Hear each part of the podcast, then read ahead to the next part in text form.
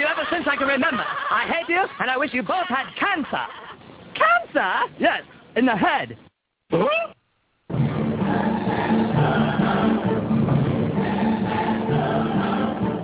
I'm as tired as hell, and I'm not going to take this anymore. Pay no attention to that man behind the curtain.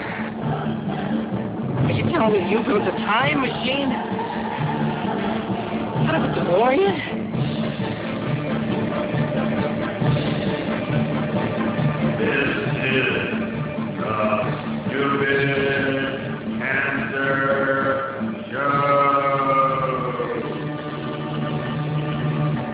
Uh-oh.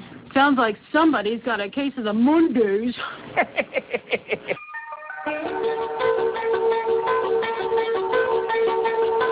Hello there, children. Hey, hey, kids. People seem to like me because I am polite and I'm rarely late. And now, the host of the Stupid Cancer Show, Annie Goodman and Matthew Zachary. Not that there's anything wrong with us. Because he has a lot of chutzpah. All right.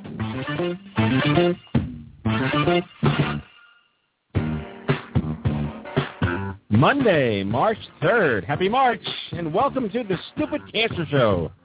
The voice of young adult cancer. I'm your co-host, Matthew Zachary, a proud 18-year young adult survivor of brain cancer.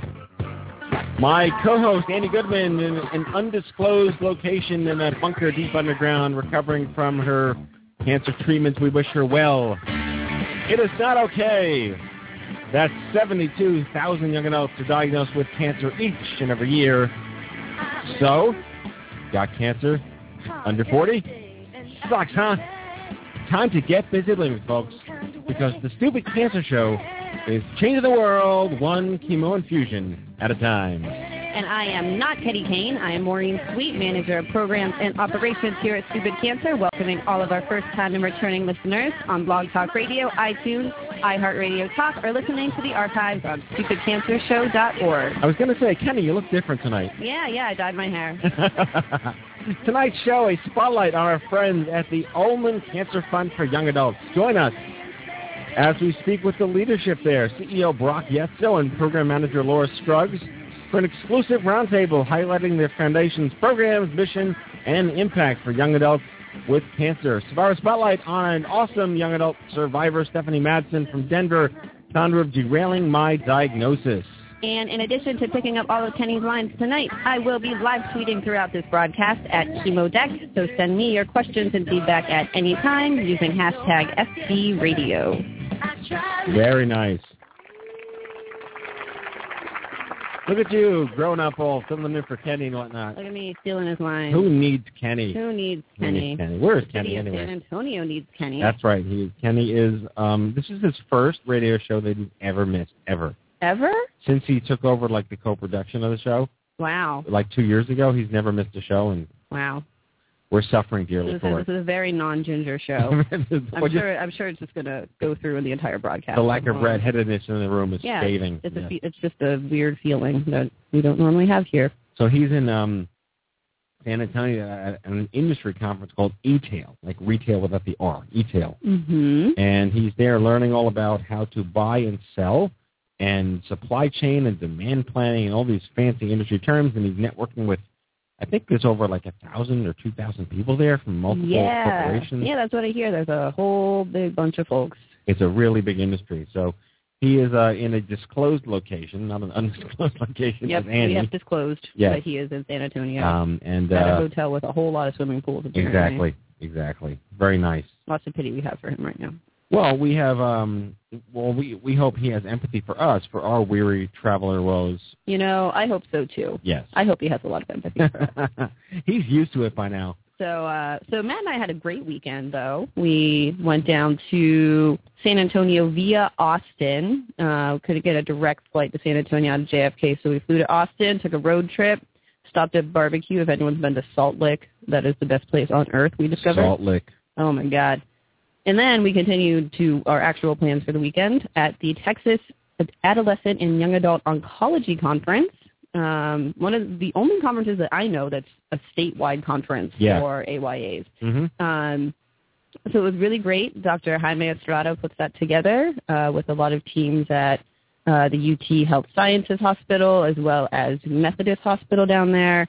And we, we had a really great time. We exhibited. We presented a poster. Matt spoke twice. Want to talk about that? Yeah, um, I was actually at the first annual, not the, well, the inaugural, I suppose. You don't say first annual TAYA conference in 2000 and I guess nine, right? Or 2000. This was the fourth, so I guess it would be 2010, yeah, 2011-ish, yeah. and they were just kind of getting their bearings. It was the very first time that Texas united for the adult cause and, and threw some clinical stuff at it, not necessarily patient stuff at it. And it was Mhm. really interesting to see how far they've they've come. They asked me. This is um, event was special because it was CME, which means continuing medical education. So all the nurses, Mhm. social workers, and oncologists that came got credit toward their degrees and their ongoing medical education. Um, and I had to add some specific questions and answers to the to the slide. But I, I made a whole new brand new presentation just for this, and I did give it twice, hmm uh, which is very interesting. Um, and uh, you witnessed my giving a speech for the first time. Yes, my very first time. He's pretty good at it, guys. you should go see him give a speech sometime. And uh, so the second speech was for a community event for everyone um, down at the uh, what was it called? Um, It was called the event was called Keep Cancer Lane down at the Pearl the Brewery. Pearl Brewery. Yes, Yeah. really cool venue. hmm Really cool venue in San Antonio. And them, maybe 80 or 90 people were there from the community, lots of survivors and caregivers and Yeah, parents. It yeah. really wonderful. Really great communities they've got going on down there for young adults. We were very impressed. Very, very impressed. And, and I think they need that vitamin B shot um, to get together and organize, and we like to see some real activity happening there. And then hopefully they'll filter it to the OMG Summit, and we can do some boot camps and grow that region because they, they tie into like El Paso and they tie into um, uh, Austin, Austin, oh, all- some of the local. not too far away. I don't know. I don't speak Texas. Houston doesn't seem too far away. It's right down I-10 apparently. All right, so my beef with Texas is that it was 22 degrees in Austin Yeah, what is up with that, and it was 19 in Brooklyn. I don't go to Texas to get colder. Your state's supposed to be hot. Yes, not okay. I packed sundresses, and then we got to Austin, and I had one pair of pants to wear for like two days. so what had happened was we tried to get back from Austin at a six a, on a six a.m. flight on a Sunday, and there were some storms coming in, which you think might have caused problems, but the storms did not, in fact, cause any problems. What did though were malfunctioning bathrooms on our airplane. not a good thing. No, um, and I'm sure you know if there was one pregnant lady on that flight, I'm sure she would have been totally miserable. Yes. We probably could have made it. Yeah. But we sat for an hour and a half on the tarmac, then got off, then waited, and then they canceled our flight. And so we stayed an extra day in Austin. But made the most of it. We did make the most of it. Yeah. Right, right sleeping, most of it. We we did a lot of napping. Yes. Um, and met up with a couple old friends down there too, though. Yeah. So that was pretty cool. Stupid Cancer Austin, taking off. Stupid Cancer Austin. But this was your first, I mean, you've been starting to travel more for Stupid Cancer from your professional career, but this is your first real, like, My first miserable like- travel experience. yes. hospital professional, I've had four hour plane delays, so inglorious, 24 hours. you know, yeah, Yeah. So- So it's very glamorous, everybody. Same pair of pants. super glamorous. Brushing your teeth at the airports. Great stuff. It's Aspire to it. what we do for you. what we do for you out there. Anyway, um, so just uh, today, a couple of big events happening. Uh, today was the uh, colorectal cancer community, consisting of groups like the Colon Cancer Alliance, Michael's Mission, Chris for Life, um, Fight Colorectal Cancer, COLONTOWN, the Colon Club. There's probably seven or eight of them. They all managed to organize in this massive public stunt today called the One Million Strong March in New York City, battling the elements yes. tens of thousands of hundreds of thousands of maybe two or three hundred people came. Really big sign of solidarity. They Yeah, staged a sort of a um kind of a, uh, what do I call it? Like a not a mod. What's it called? The Flash mob? it's not really a flash mob. Flash mob ish. At Grand Central, they marched in Times Square Okay. to kick so off. Peaceful gathering. Yes, a piece very Gandhi in their way. yes, yes. Nonviolent. And Nonviolent in our protest of Yes. colorectal cancer. so kicking off March, which is colorectal National Colorectal Cancer Awareness Month. Yes. and they have a brand new campaign called either like Love Your Butt or I Love I love, I or love booty. I Love Booty. That's Is it what I it is. Love Booty? I Love Booty. It's, it's really cool. It's really cool. Yeah. Um, and uh, that today also, March 3rd, is National um, Triple Negative Breast Cancer Day.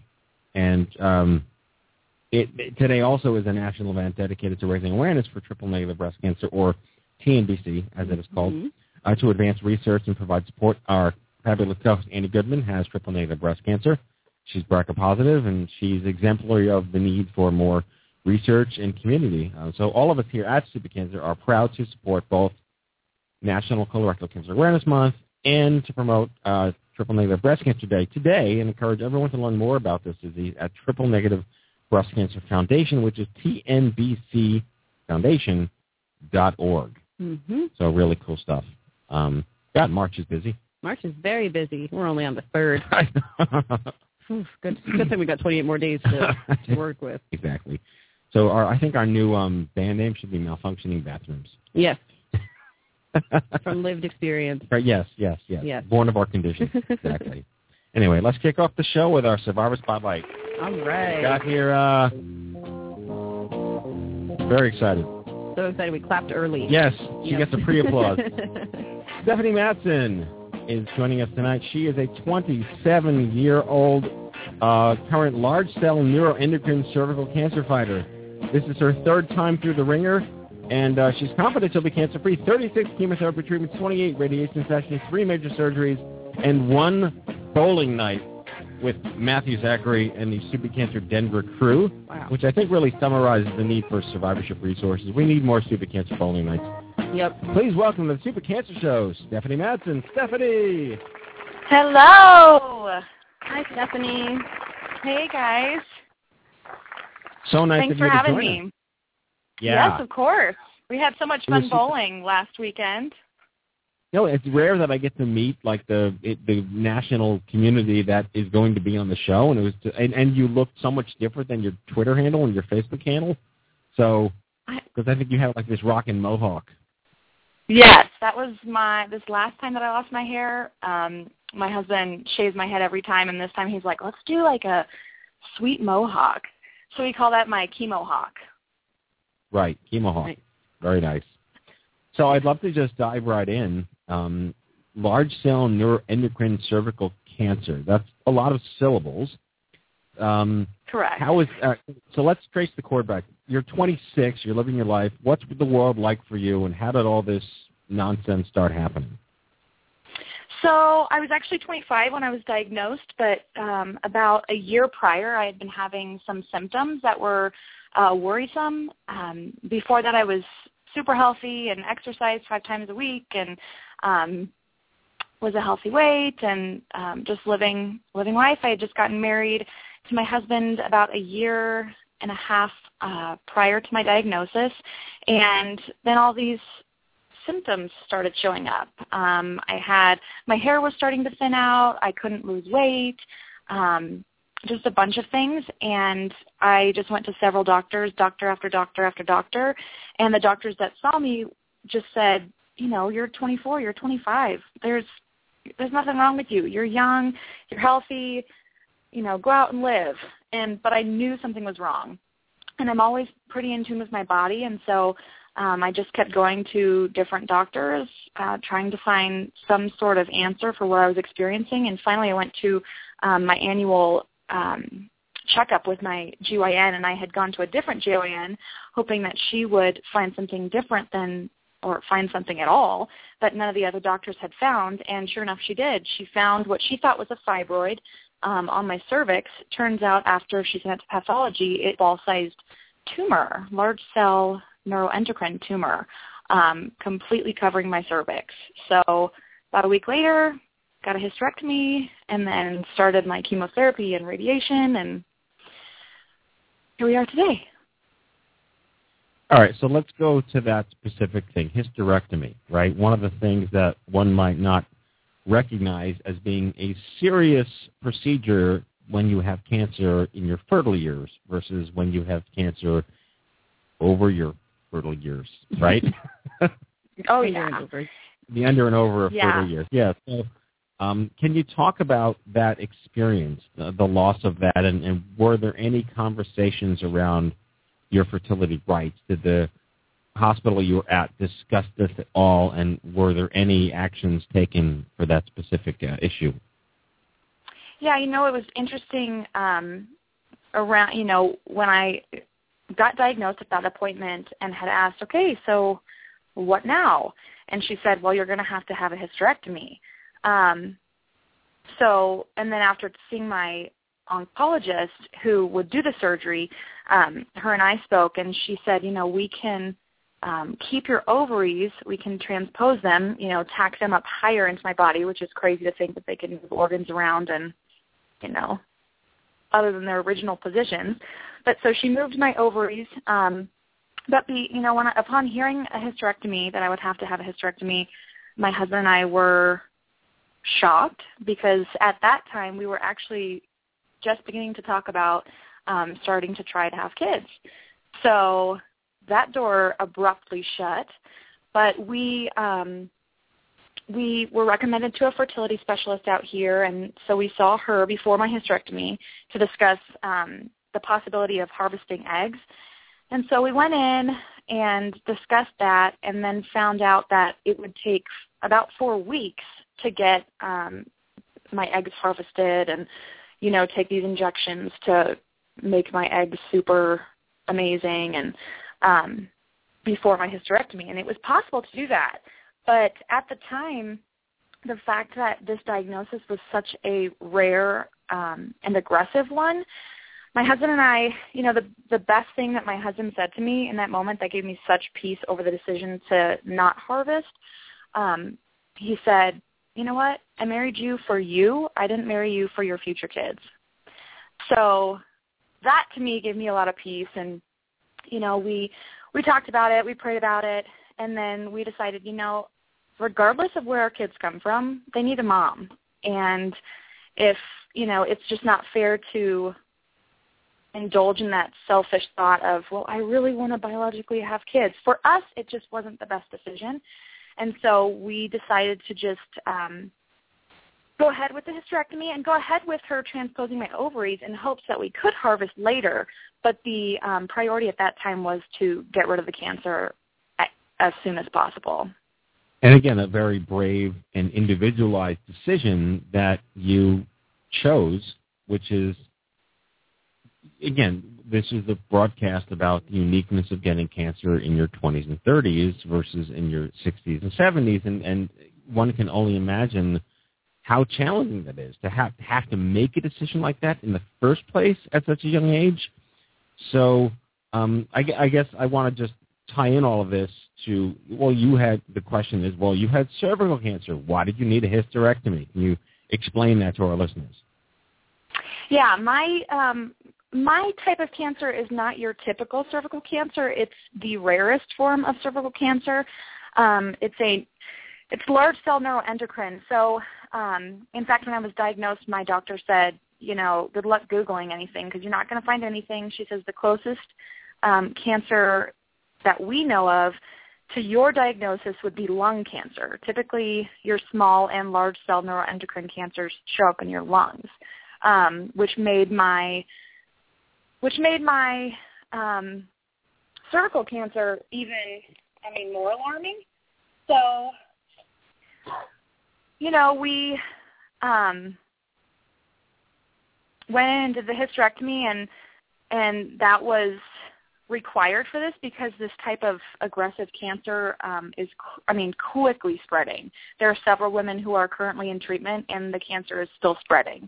Um, in the midst of treatment, there's, I mean, and for my case, it's come back twice um, during my original diagnosis. So getting everything out was key because, um, you know, the quicker I had everything out, the less of a chance that it was to grow on anything that wasn't in there. So, right. um, and actually it was interesting because we did keep my ovaries and through radiation and all of my chemos and everything, um, my eggs were no longer viable. So, and my first recurrence actually happened on my left ovary. My second recurrence happened on my right ovary. So now I officially have nothing going on in there. Right.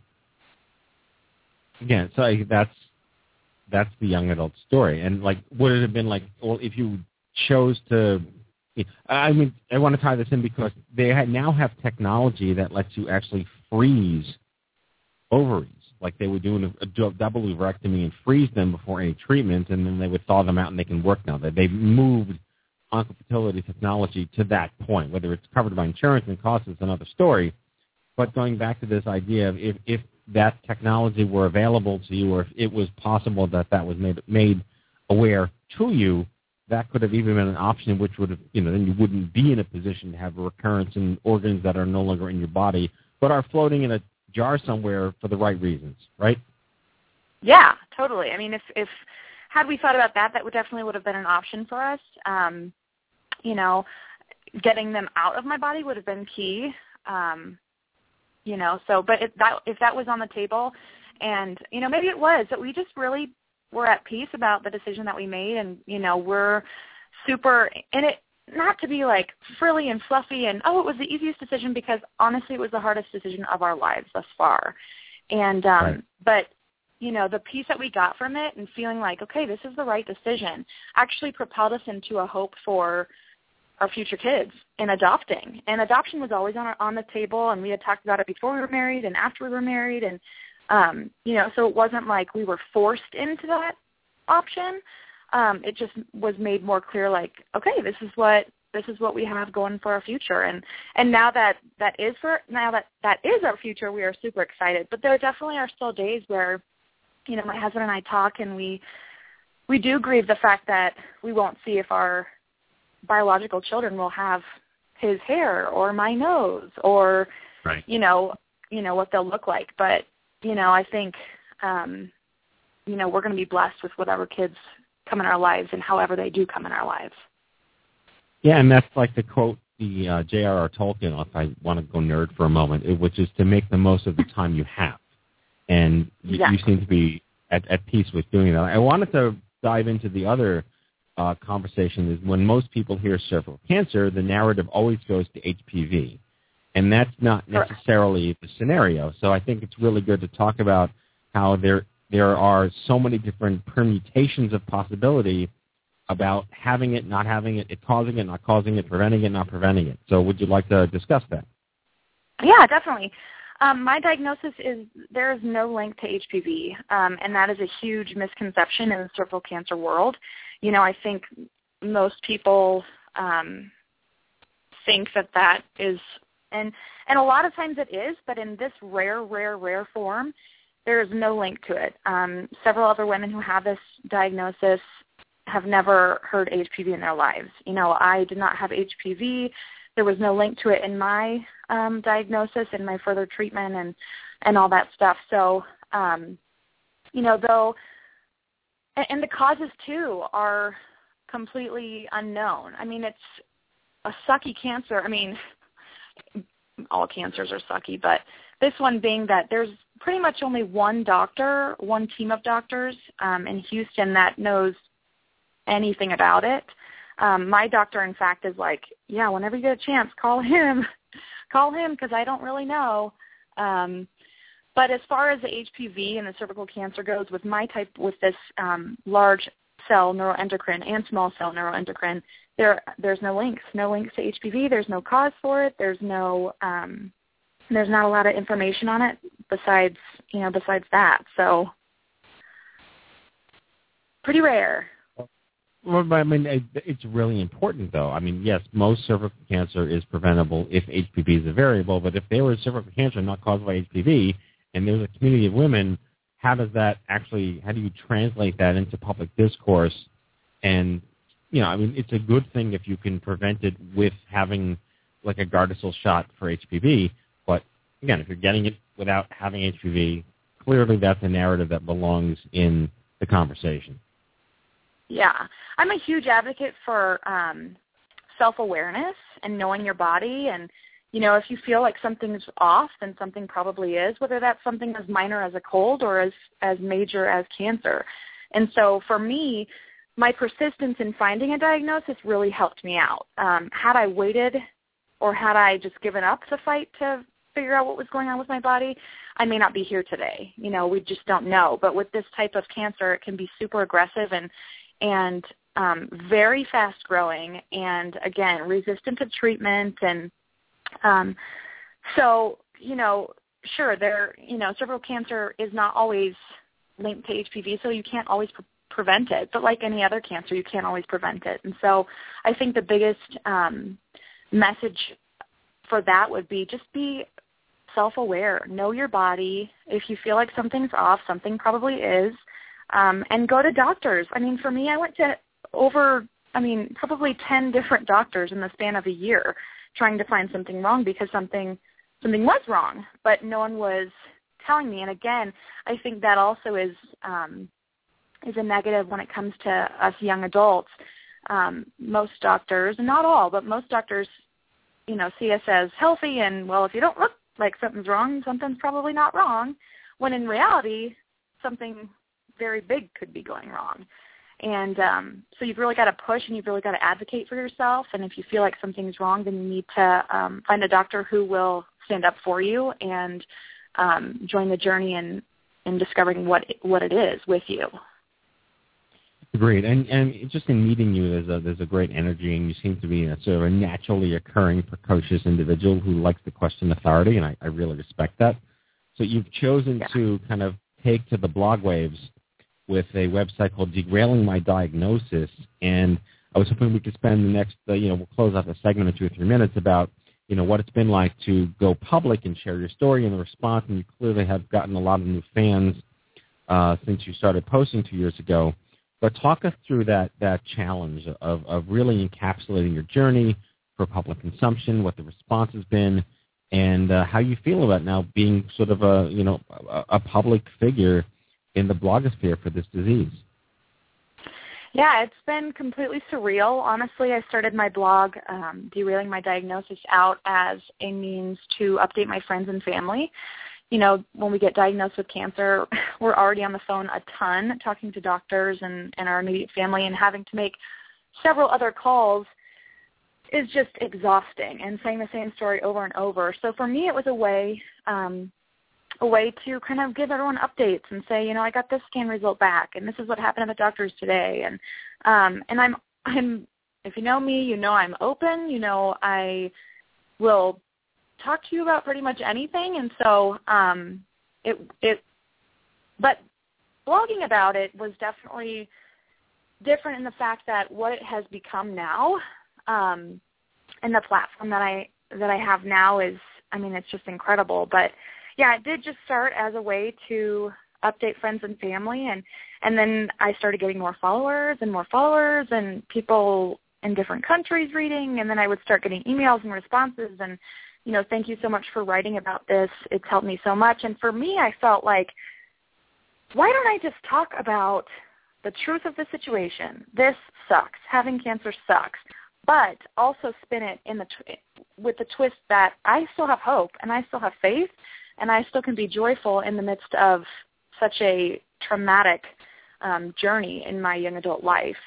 Um, so, yeah, I mean, it's been such a blessing to to write about it. I'm a writer, and so having this platform to to share my story and my journeys and my highs and my lows and my you know boring days and and all the in between is is so wonderful and I'm so thankful to be able to have the opportunity to do this and um and getting responses from people that they're so encouraged really affirms the fact that I have chosen to put to put my story to make my story public and you know it's just it's just a blessing that I am able to share my journey with others and and it also allows people who aren't going through cancer which a lot of my readers are a way to see wow this is what it means when my mom's going through chemo or my brother just had surgery or you know fill in the blank it, it helps people going through it, and it helps um, those on the outside unsure of what those of us on the inside are going through.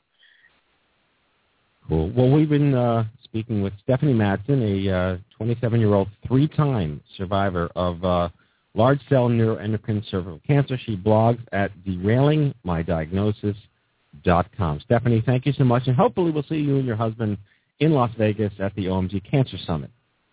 Definitely. Thank you, Matt. All right, Stephanie Madsen, everybody. Thank you, Stephanie.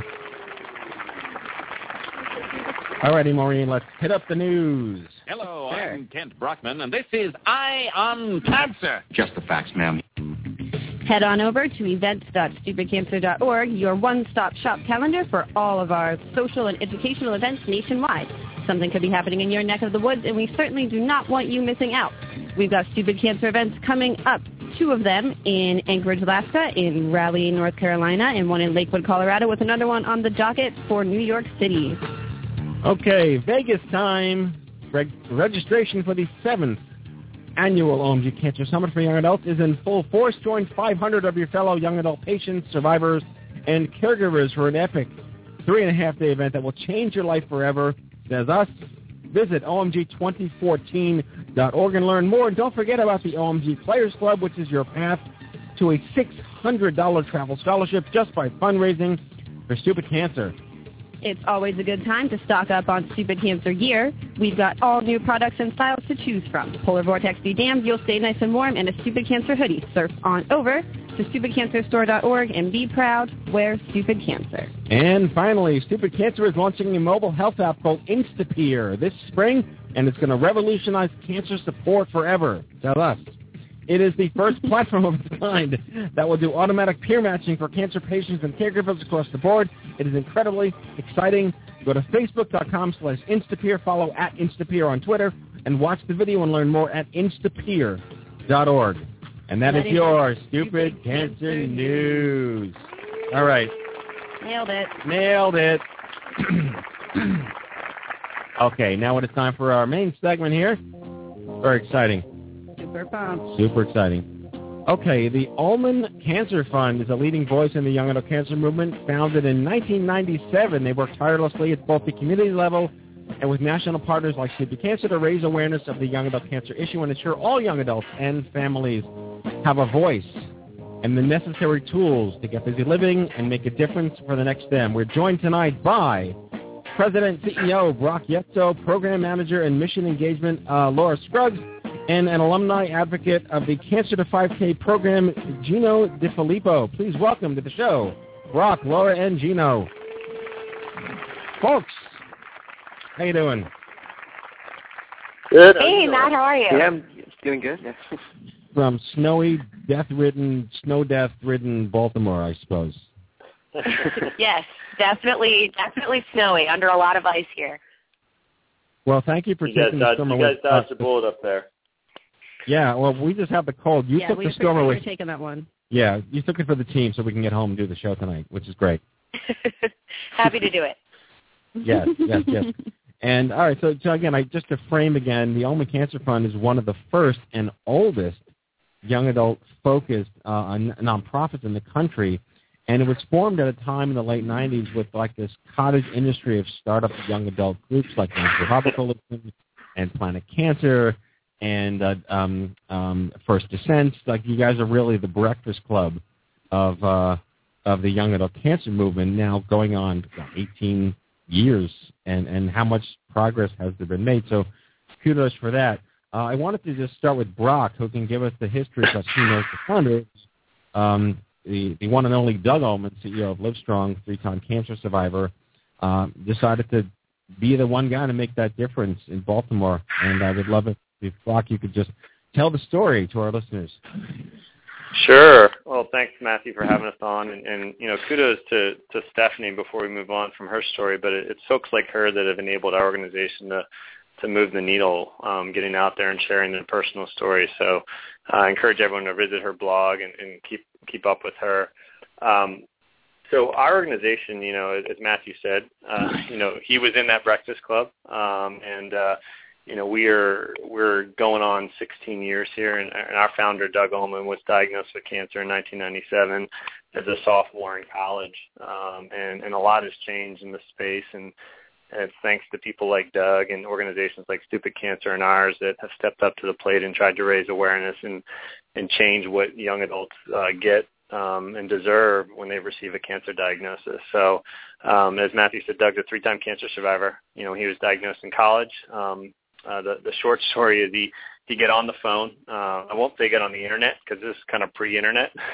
um, so he couldn't get out there and share his story, but he called um, some of the the major cancer organizations in the country which will rename uh, nameless, and uh, was told two things. you know, young people don't young people don't get cancer. Matthew will probably name them, but uh, young people don't get cancer, and for that reason, there's not there's not a need for organizations focused on this population. And uh, you know, he saw that as this can't be true, um, and he set sort of a, a very simple yet bold promise and vision to, to people like himself that were dealing with it that no young adult should have to face cancer alone. And, and really what we've been doing is working both at the community level here in the, the DC Baltimore area as well as all across the country with, with partners like Stupid Cancer and so many others that um, have, you know, come since, since the organization started to, to develop different programs um, that a help young adults and families deal with sort of the, the critical, practical real issues that you faced when you're dealing with a cancer diagnosis, um, and then B, um, provide different opportunities and programs where folks can take control of their life after a cancer diagnosis and, and live the life that they deserve. Um, and uh, you know, we're just excited to be around 16 years later. And, and on this radio show, I had to pinch myself coming on because I, I reflected back to you know probably uh, a, a dingy hotel room or or a, or a dingy coffee shop where Matthew and I sat together talking about where where we wanted to be as organizations. And he said i'm going to have this amazing radio show where we're we're broadcasting about all the, the great work being done by organizations and individuals. Um, and i talked about you know bringing our services to some of the top cancer centers in the country. Um, and, and and we're moving in that right direction. So it's great to be on to talk about the work that we're doing and and that was actually a dive bar restaurant where you and I and Doug met in 2004. And I remember it quite vividly when he had, he was still, I think, the chief mission officer, or he had just started there, and yeah. uh, you know, the the the salad days, I guess we could talk about uh, the ten years ago. Is, we're we're still in business. I'm not sure if that place is still in business. You can go check it out and see. yeah, got the C rating from the city, and uh, they're they're shut down exactly. So let me turn it over to Laura. I have a huge affinity for AmeriCorps. They do amazing work. So it's it's a great exercise in there their outcomes and what they do uh, philosophically um, that uh, and philanthropically that, that landed you at the Ulman Fund. Can you talk about your experience at AmeriCorps? Yeah, absolutely. So I was lucky enough to be interested in doing a year of service with AmeriCorps. Um, they have a program that's through a state version of AmeriCorps in which you can serve a year in a nonprofit, a very deserving nonprofit, an up-and-coming nonprofit, um, and luckily, I had been a volunteer at the Ulman Cancer Fund throughout high school and some sometimes through college, and they had an AmeriCorps position come up as a, a volunteer coordinator. Um, so my I definitely started pretty small, managing a lot of our university outreach programs, but found out that the Ulman Fund had so many amazing programs and so much potential. And luckily, um, I kind of found my sweet spot, my home here, and have been so inspired. Literally every day, something happens, or I meet someone that totally changes my life. And so I've been lucky enough to be there for the past couple of years and um, expand what we can do for more young adults that are feeling alone after they've been diagnosed with cancer. So what what drew you to the cause? I mean, obviously it's a great organization. They do great work. Had you had any familiarity whatsoever with cancer at all, or uh, with young adult cancer prior to joining? Yeah, absolutely. Um, so I had joined the Ulman Cancer Fund mission as a volunteer in high school. Actually, um, my good friend, when she was 17, was diagnosed with melanoma, and um, of course, us, you know, high schoolers, we have a lot of other priorities other than figuring out how to support a friend who's been diagnosed with cancer. Um, so um, turning to the Ulman Cancer Fund was kind of a natural progression. It's a very grassroots organization, and we were based in the uh, in the community where the organization was founded.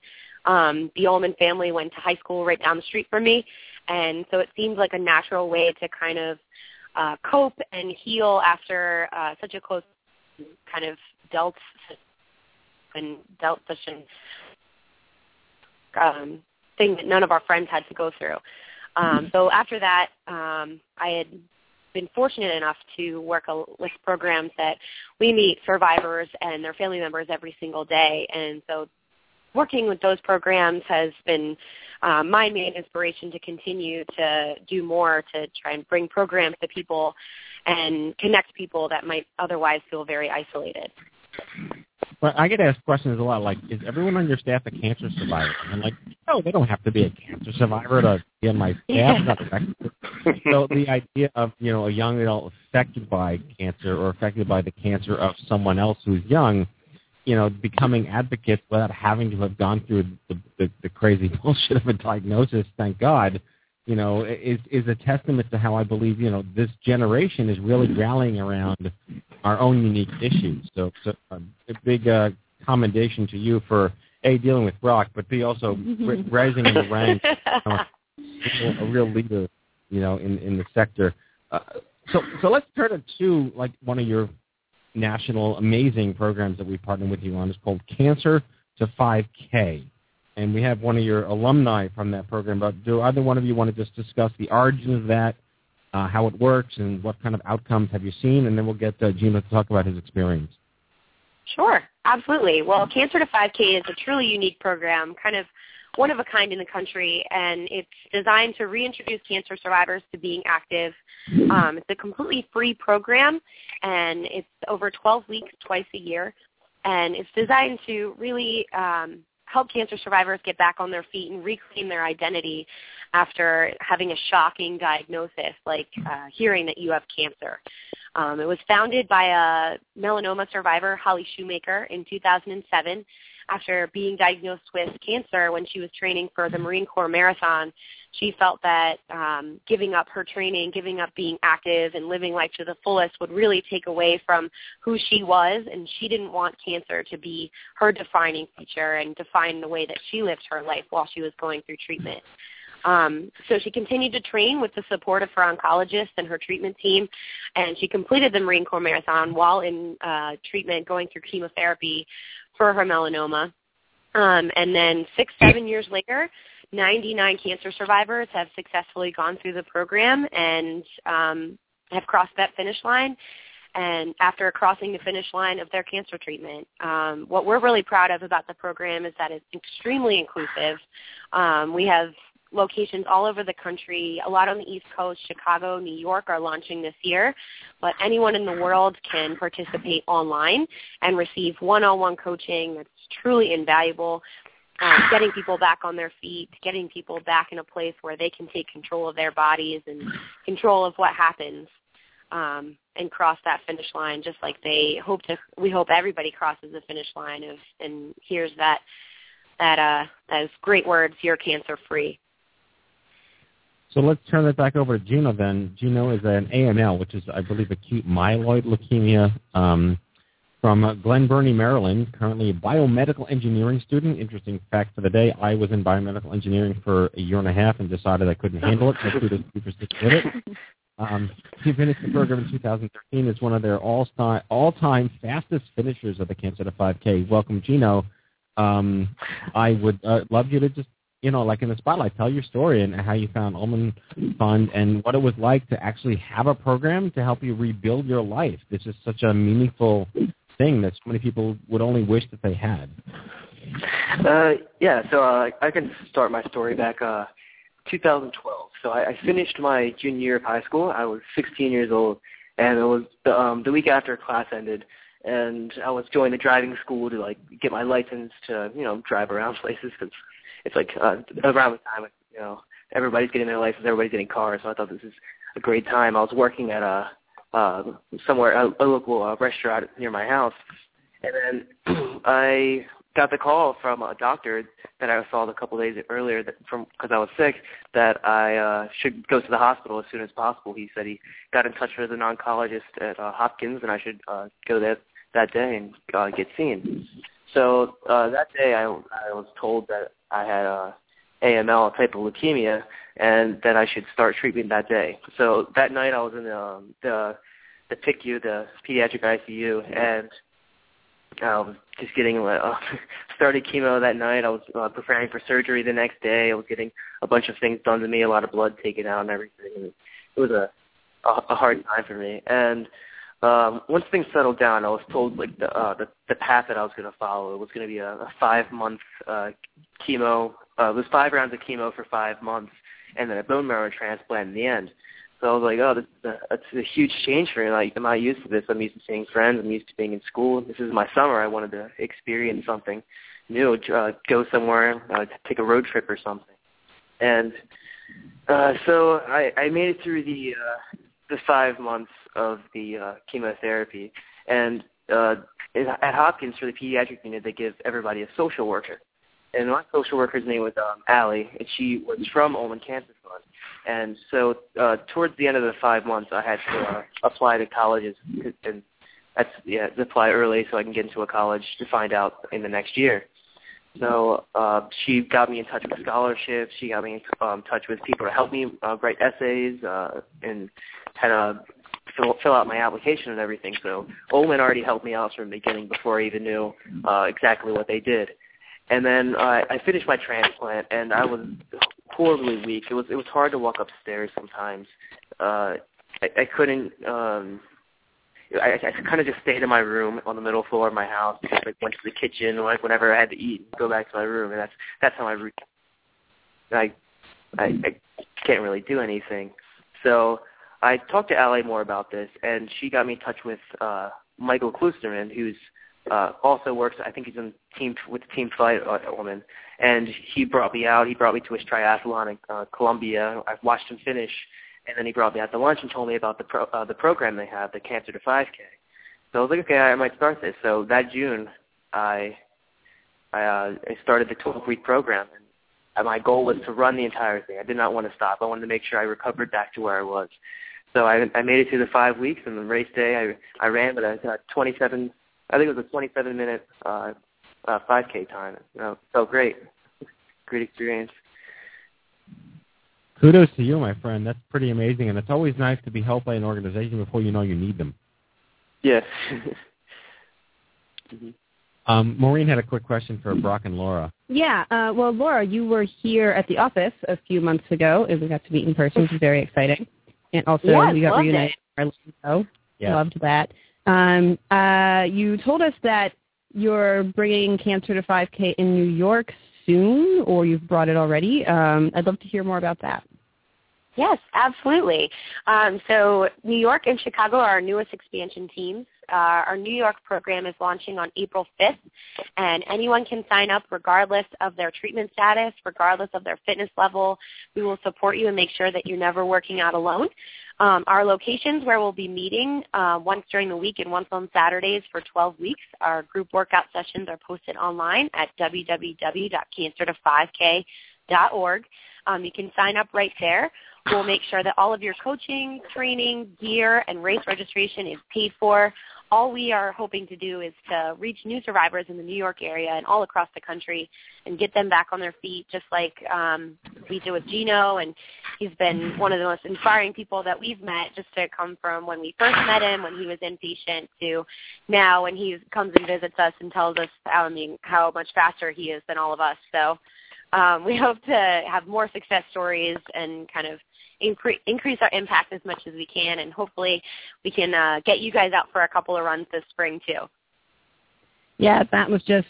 I think I think Matt's thinking about it. You should get him to sign up for the New York leg. I would only do that if I Yeah. got to go um, uh, television with Doug, and um, we'd have to do some kind of like flash mob for two. How's that?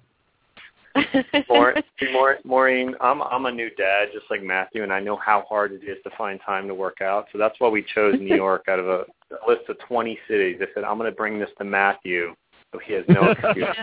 Thank you, Ross. Thank you. I know it's always about me, so but thank you so much for that. Absolutely.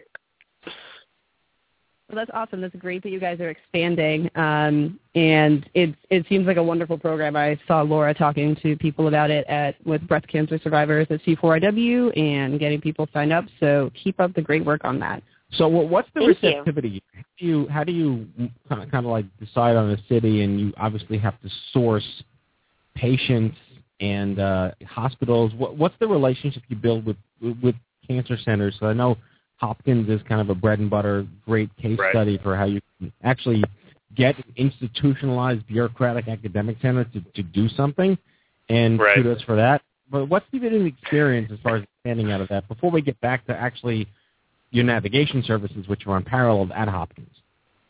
Right. Well, as you know, Matthew, it's just, it's a piece of cake. I mean, you just you develop great programs that you know patients and survivors will embrace, and getting it to them is so easy.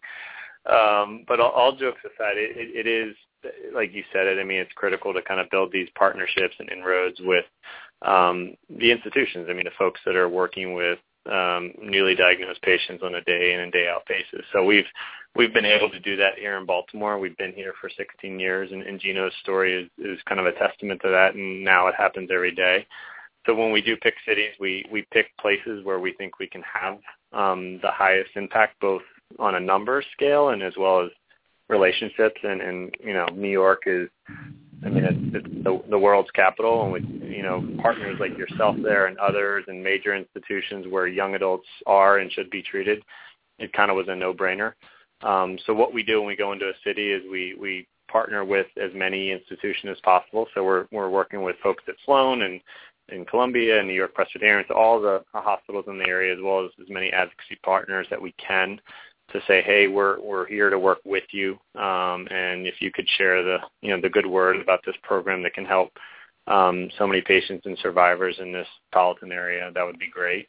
Um, and then from there, we we have a, a very distinct model that Laura can probably talk to a little bit about. You know, it, this this program, the beauty of Cancer to 5K is it's almost entirely volunteer run and driven. Um, you can kind of talk to there's there's boots on the ground that are actually making that happen, getting the word out. Yeah, um, sure. There, we pretty much appoint some rock star coaches who volunteer 100% of their time to make sure this program works.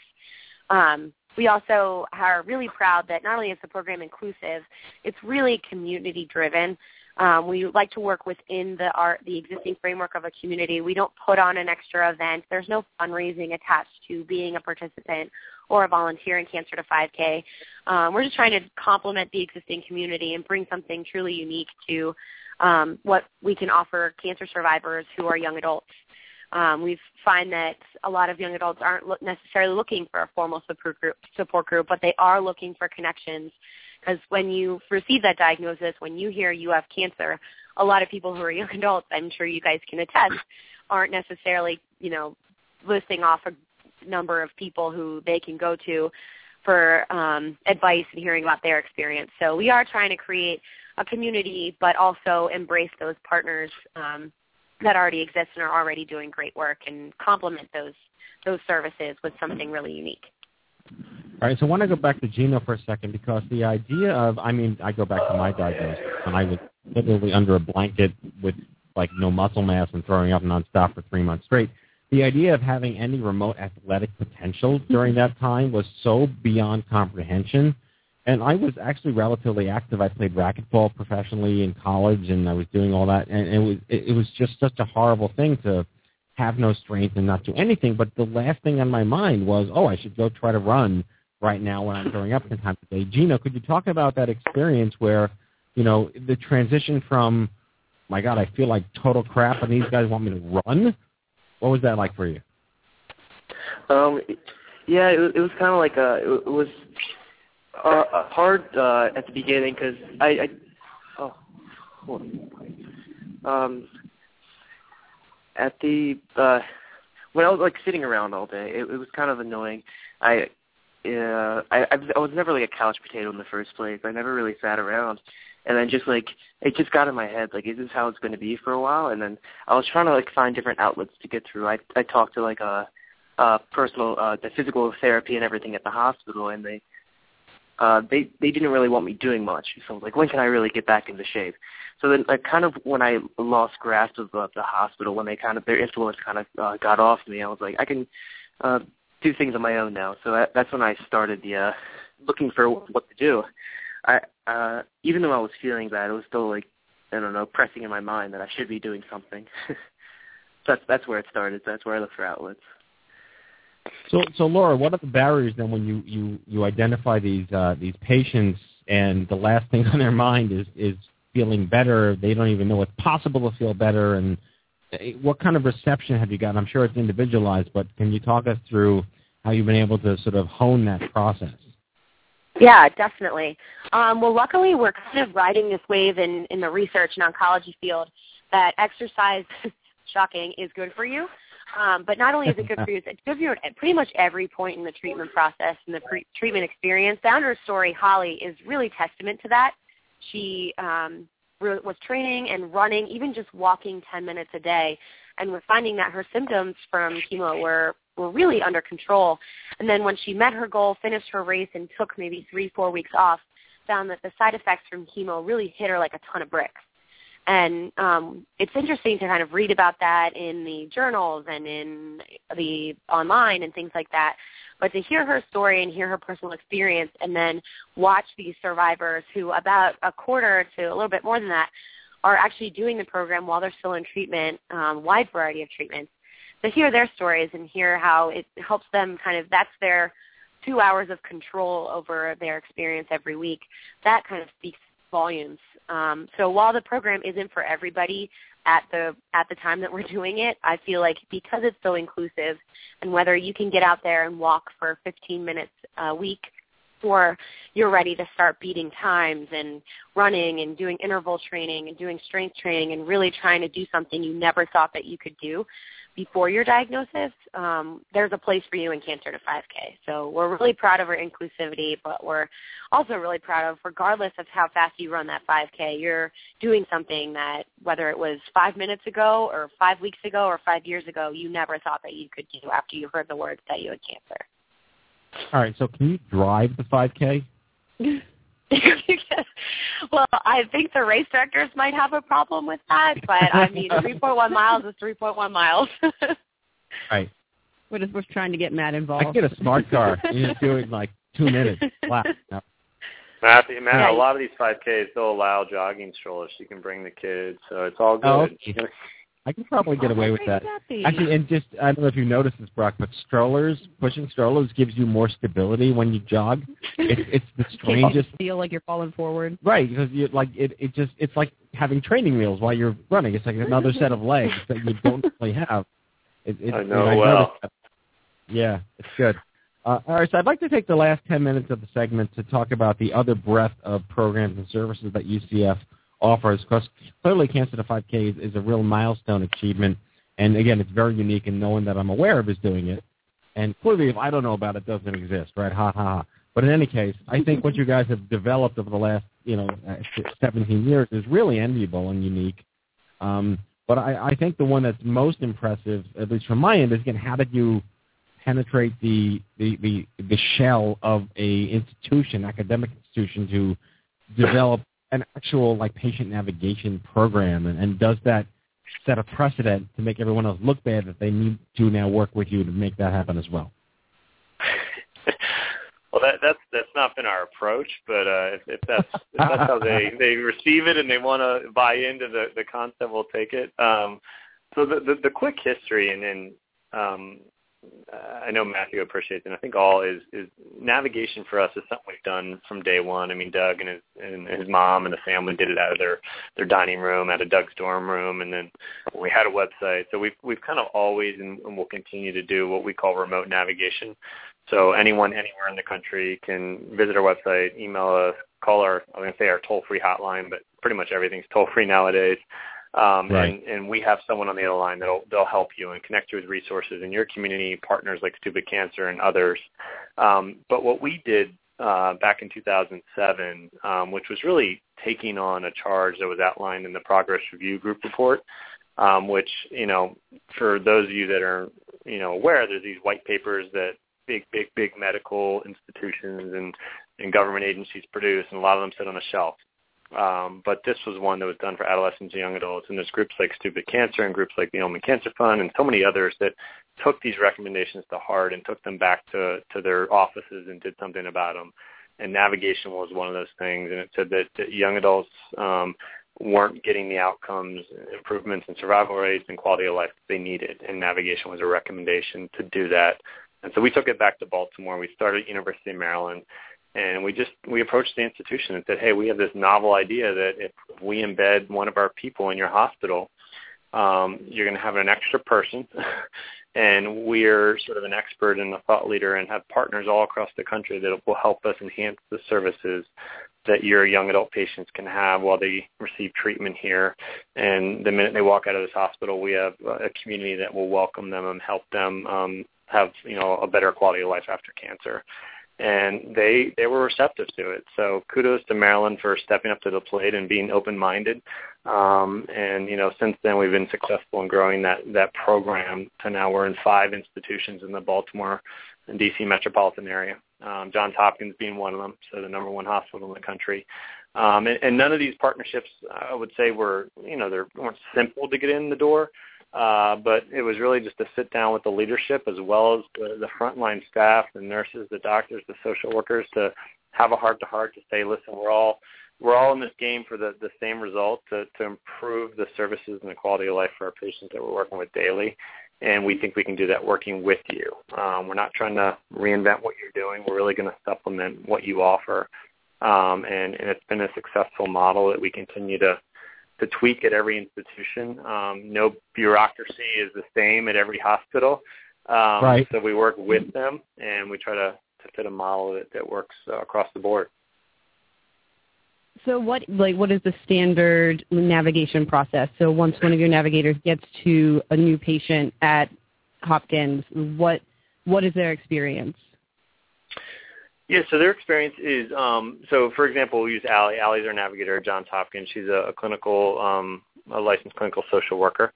Um, she would assess sort of their their needs, um, connect them with um, resources both in Hopkins, resources that Ulman offers, resources in the the Baltimore community if that's where they're from, and then resources all across the country. Um, help them sort of assess what's their diagnosis, answer difficult questions if they they you know have questions or they want second opinions, whatever it might be. So really, it's um, as I try to explain it to people simplify it that aren't in this our space. You know, what is a navigator? It's, it's really a concierge. I mean, someone that steps in and you're mm-hmm. a friendly voice, a friendly face um, that's an advocate on your side to ask the difficult questions, to empower you to make those those difficult decisions, and um, and, and you know make it a more seamless process as you're receiving treatment and, and the day that you walk out of the cancer center. Amazing stuff, really good stuff, and I think it sets a precedent. I, I I've always had this idea that there should be like a young adult center of excellence seal, like good housekeeping seal and it shouldn't be the academics that decide what that is. It should be the patient advocate groups that decide what that is. And uh, you know, I, I just like anecdotally think it'd be cool if we came up with like the the good housekeeping seal of approval for for what this because if you're really pioneering the model from the ground up and not the top down, that's what patients really want, and and I envy that. I'd like to spend the last couple of minutes on this segment to talk about um, the elephant in the room for all young adult cancer, for all cancer in general, is the high cost. And mm-hmm. if you're older, you know, it still sucks to have to put out of pocket, but if you have some stability in your life and you have insurance and you're covered, it's a lot different than when you're in college and you're broke or maybe dependent on your parents and what does that look like and if insurance doesn't cover it and whatever. So you guys have been giving uh, scholarship funding to college students with cancer for many, many years now, and I've always looked at that as an aspirational thing but there just needs to be more of that. So I, I, yeah. would you talk through how that process evolved and where we're at with it? Yeah, a, a lot of our programs are, are, origins of, of sort of Doug's, our founder's personal experience. I mean, Cancer 5K is a health and wellness program. Doug was a college athlete. Um, and the scholarship program is, is no different. I mean, he was a, a college um, student when he was diagnosed, and unfortunately, um, you know, he he had the means to sort of stay in college and, and get treatment and, and finish, but so many young adults don't. And so we started this program um, in memory of a young man, Matt Stauffer, um, who lost his battle to cancer and was a college um, student, actually a soccer player. And since then, we've awarded over half a million dollars to young adults um, in all 50 states, all across the country, that either are cancer survivors or actually going through treatment, or even are young adults that um, have been impacted through a loved one. It could be a mom, a dad, a brother, a, a sister, a spouse and are pursuing higher education. Um, and so we have this year uh, over 25 different awards. Um, you can access them all on our website. Um, so pretty much if you're a young person, 15 to 39, and you've been touched by cancer, um, you would qualify and you're pursuing higher education. You can apply and they're, um, they are competitive awards. Unfortunately, um, we, we do receive more applications than we can award, but it, it provides young adults an opportunity to, to you know, pursue higher education during or after a cancer diagnosis. Very impressive stuff. All right, so final question here. I saw on your website that your strategic plan expired on December 31st, 2013. so would you have any interest in telling us uh, a bit about what the next five years look like for UCF? God, you're good. You're doing all your research, you guys. Seven years, well, I, my I know, friend. I know, I know. Yeah, I know. Matthew's so fond of you know cumbersome uh, strategic plans that can stifle an organization. So we just we just live minute to minute. Great. Carpe diem. We like yes, it. exactly. It's a great philosophy. Um, but it, yeah, but in all seriousness, we're actually in that we have a, a strategic planning committee that's in the works of, of looking at the next five years, where where we're going to put that stick uh, in the ground and go after it. Um, you know, our, our goal is to um, is to I want to say necessarily grow, um, but really to enhance um, the navigation services we can provide to more patients. How we do that is it more navigation centers or is it a model that others can take into their communities? That, that's of to be determined, um, and to provide more more opportunities for for folks like Gino um, to have a better quality of life um, after cancer and to take back their life. And we're looking at different ways to to enhance uh, programs like Cancer to 5K to bring them to more young adults and families. And Maureen and I are really excited about part of that strategic plan is you're organizing a fun run at the uh, OMG Cancer Summit this uh, this April. Yeah, we're really pumped for that. Absolutely, absolutely, Yeah. yes. The first So 50 make folks that roll out of bed, yeah, get get a get a get a, a, a prize. Yeah. Don't stay out too late. Yeah, I heard Yeah. that if, if you have too many people that are going to go forward, and I think we're getting close to that number, we have to get like permission from the city for to get a permit to allow uh, like a mass of people to just. So let's do it. Let's let's make let's get that. difficult Yeah. for ourselves. Let's difficult. Yes. Yeah. if the city of Las Vegas is going to say no to a big mom of cancer survivors running down the street and staying healthy, well then that's that's a problem. But Well, then we'll sick Matthew on them. yeah, we'll we'll make it happen. So Friday get on the- morning, eight thirty. If you're coming out to Vegas, make sure you guys come out and and run, walk, whatever you want. Um, we just want to get people out and active and enjoying the sunshine. Yeah, so we've got we've got a 5K lined up, I think, so 3.1 miles for people who want to run. If you want to walk, there's a one mile route, Right. and Matt's Cancer to 5K is starting today, oh God damn it. and we'll get him out there. Oh, no Excellent. pressure. Thanks, no Maureen. Pressure. No, no pressure. I'll just use my stroller. I'll use the kids I'll as just keep leverage. tweeting about it, so you're obligated. Cool. All right. Well, we've been uh, talking tonight with Brock Yetso, CEO, and uh, Laura Scruggs, Program Manager of Mission Engagement, and uh, Gino DeFilippo, a uh, advocate alum of the Ulman Cancer Fund for Young Adults, one of the largest young adult cancer advocate organizations in the country. Founded in 1997, one of the original uh, groups. You guys are awesome. We're really excited to have given uh, you the chance to share this with our listeners, and we're just going to keep doing more amazing things together. So thank you, uh, Brock, Laura, and Gina for coming up the show tonight. Yeah, thanks for having. Yeah, thank you, Maureen Thanks so much. Matthew. Enjoy your snow. Thank you, guys. Take care. The uh, Baltimore snowpocalypse. Yes. No, they do. It, it it was really cool. I remember just even back in the salad days of before I had a platform. The the groups that I met, I met Heidi Adams and I met Doug and I met Brock, and things were just Jamaica. They're just starting to aggregate back then. It's really remarkable to see what's getting done. I mean, I, I think again going back to this idea of if they're able to really go grassroots up into the academic centers about what they think patients want, rather than academic centers saying, "Hey, we should do this because it's the trend." hmm That's that's a good future. Yep. That's some good stuff. Absolutely. So kudos to all that you're doing. Yes. Ulman Fund. Very cool. Well, guys, really great show. Kennyless, redheadless show. Yeah, I don't know how we made it through. it's been tough. It's been It's really tough. very difficult. Almost broke down a few times. we made it through the rain. very nice. All right, folks. Now it's time for our closing sequence. Prepare to activate. Uh, I hear there's rumors on the uh, internets. You ever seen a grown man naked? And so, to all of you, a fond farewell. Hooray! I'm helping. You are a meathead. Oh, Magoo, you done it again. That was so terrible, I think you gave me cancer. Okay, folks, that's our show, our 298th broadcast, inching ever closer to number 300. We hope you had as much fun as we did poking a stick at stupid cancer. I'd like to thank our guests, Stephanie Madsen, Brock Yetso and Laura Scruggs and Gino DeFilippo from the Ulman Cancer Fund for Young Adults online at ulmanfund.org. Next week's show, the returning champion Dan Pallotta.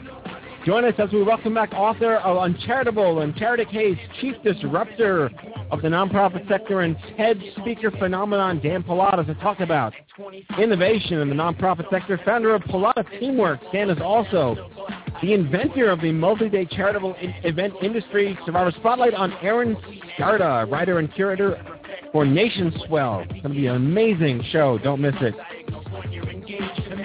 Subscribe to our show, The Stupid Cancer Show, anytime for free on iHeartRadio Talk, iTunes, podcast, and Blog Talk Radio. Check us out anytime at stupidcancer.org and stupidcancershow.org. Remember, folks, it ain't stupid, it ain't cancer. Live from the chemo deck in New York City on behalf of Annie Goodman, Kenny Kane, Maureen Sweet, myself, and our whole team here at the Stupid Cancer Show, thanks for listening, and we'll see you back here live next Monday at 8 o'clock. Good night, folks.